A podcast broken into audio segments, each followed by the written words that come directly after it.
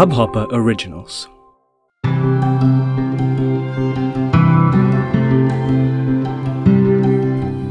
Guys, I'm so excited. My newest baby, my 30th book, Being Gandhi, has just been launched. Published by HarperCollins. I'm I love this book. So I'm going to read to you a little bit from it. Here is chapter 1. My life sucks, just sucks. Preeti ma'am, she's nice and everything, but you've got to admit that she's one of the most boring teachers in the world. It's like a necessary qualification. In the interview, a potential teacher gets asked, Are you boring? No, no, I'm a very interesting person with a wonderful sense of humor. Ah, reject, next. Okay, I have had some teachers who are fun, but I think they were closet fun. Like they don't let the authorities know. That's why if a class bursts into laughter, we're told to hush up. No one should get to know that there was fun happening within the walls of a paper dry classroom. But Preeti ma'am, well, she just stands out.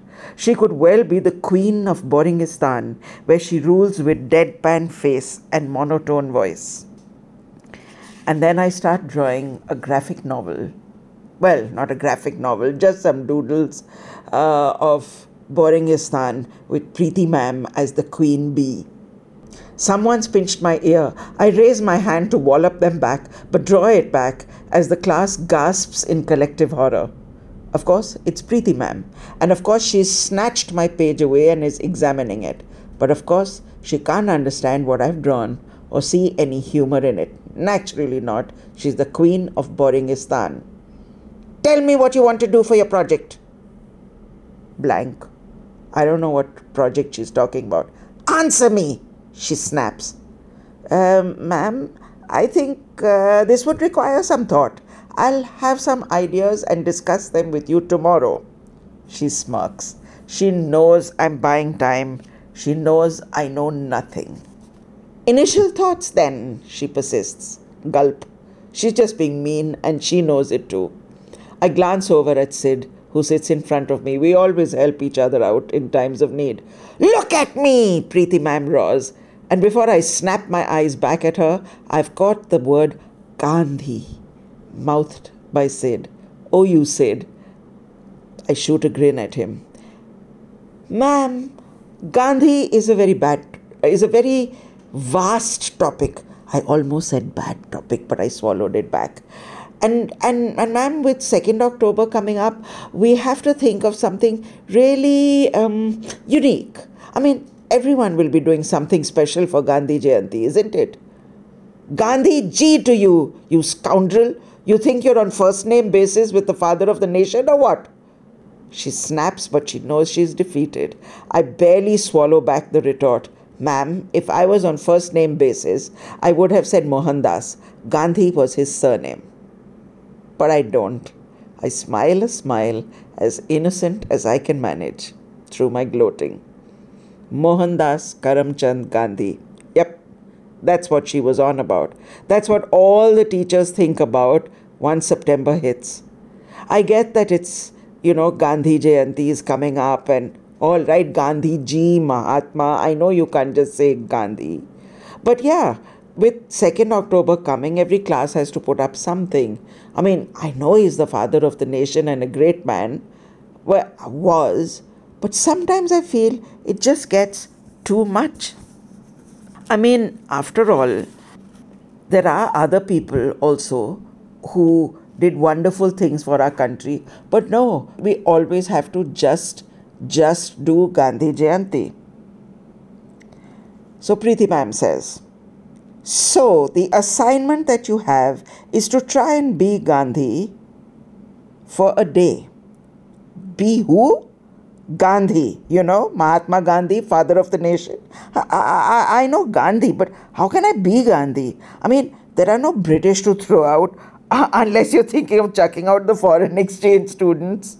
I laugh. She doesn't. I think my joke was quite funny. She didn't. She gives me one of her famous long, steady stares and says, Chandrasekhar. And then, of course, a long lecture starts, and I'm tuning out again. This is my point. Why Gandhi? Why only Gandhi? Well, the class assignment that I have given you is to be Gandhi for a day. But wait, Chandrasekhar, I am increasing yours to being Gandhi ji for a week. No, wait. If you have not done it for a week, I shall keep increasing the time period until you have. I want you to learn to be a bit more like Gandhi. Follow his example in your everyday life, and so on and on and on she goes. There's nothing stopping her now. But I don't care. I'm not really listening at all. No one would, would you? And then I skip forward into the book, further and deeper into Chandrasekhar's life when something terrible happens. And yes, it's terrible, but initially he feels, what's it got to do with me? So, this is chapter 9. Worst fears come true sometimes. I feel as though I'm growing up every second, aging, like my own life is on fast forward and my teen years are zooming towards adulthood. the television volume is turned down finally, but the fire cannot be controlled with the tap of a button. The embers are catching and the flames are fast going out of control.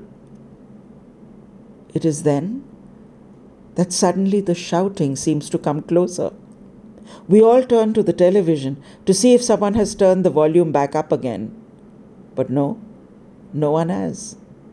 The sounds are not out of a box. They are outside our door. At first, the sounds are confusing, but pretty soon the words separate enough for us to make out what the crowd in the corridor wants blood. The mob is baying for blood. My own blood runs cold. I freeze. Were they coming for us? We all stand in a frozen tableau of terror. My mother is the first to move. She runs to make make sure the doors are bolted. She gestures to my father to move a sofa to secure the door further. But he doesn't move. He shakes his head. It's not for us, is all he says. And like a jigsaw, everything falls in place in that moment, as if I can see through the door. They've not come for us. The mob has followed the stranger, and now they want him. They want him in our neighbor's house. Mom is trying to pull the sofa all by herself. I can see she's crying. I move closer to her. Mom, what'll they do to him? Sobs come tumbling down, making sounds like a small wounded animal. Ma, what about Kiran and Sharan? Are they going to be okay? Can we get them at least? They're my friends. They're just kids. Mum stops trying to pull the sofa and looks at me, bereft. In that moment, I know what despair means. It means that she doesn't know, doesn't know if the children in the next house are going to be safe, and if there's anything we can do about it. But I have to do something. I leap towards the door, furiously trying to pull back the rusty latch which is always stuck. Stop! Just stop! Dad roars. Dad, no! We have to try and stop them. We have to. I cannot let you go. Mum holds me tight. It's not safe, beta. But then it's not safe for them either. I struggle to escape. Don't you see? If we try to help them, then we are in trouble ourselves. And if we don't do anything, there's no answer to that. But there should be, shouldn't there? Shouldn't there? The sounds from across the corridor burst in upon us, wounding us, cutting at us. No, I'm not saying it is as bad for us. Our plates and glasses are not smashed, our furniture is not burnt, our skin is not cut. Our bones are whole. but our lives are not. And I know that we are not the same and may never be again. With every cry for help knocking at our door, we lose a little bit of ourselves. I know now how easy it is to say the right things, to believe the best of oneself and give advice. I always believed that we were the kind of people who would always step up and help those in need. We'd been good neighbors. We were helpful and kind, came to people's aid, stopped when there was an accident, gave money to beggars on the street. We were the good guys. But are we? Are we really? As the crowds leave, their bloodlust satisfied, we can't look each other in the eye. I know now that the violence that was happening in the city did have something to do with me. The world goes completely quiet, too shocked to move, to turn on the axis it has known all these years.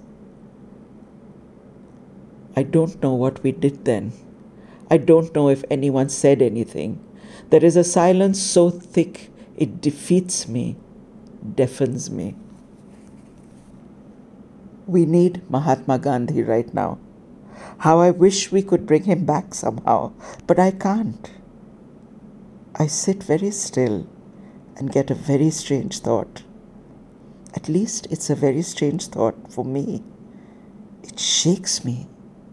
Can, can I, little old odd me, can I? I don't dare think it. If Gandhiji was here, what would he do? If there was this kind of rioting going on and he was not the Mahatma but just a teenage boy, what would he do? What could he do? And if he could do, can I do? How, in his gentle way, would he shake this world that severely needed shaking right now? Could I? after all, be Gandhi and shake this world up?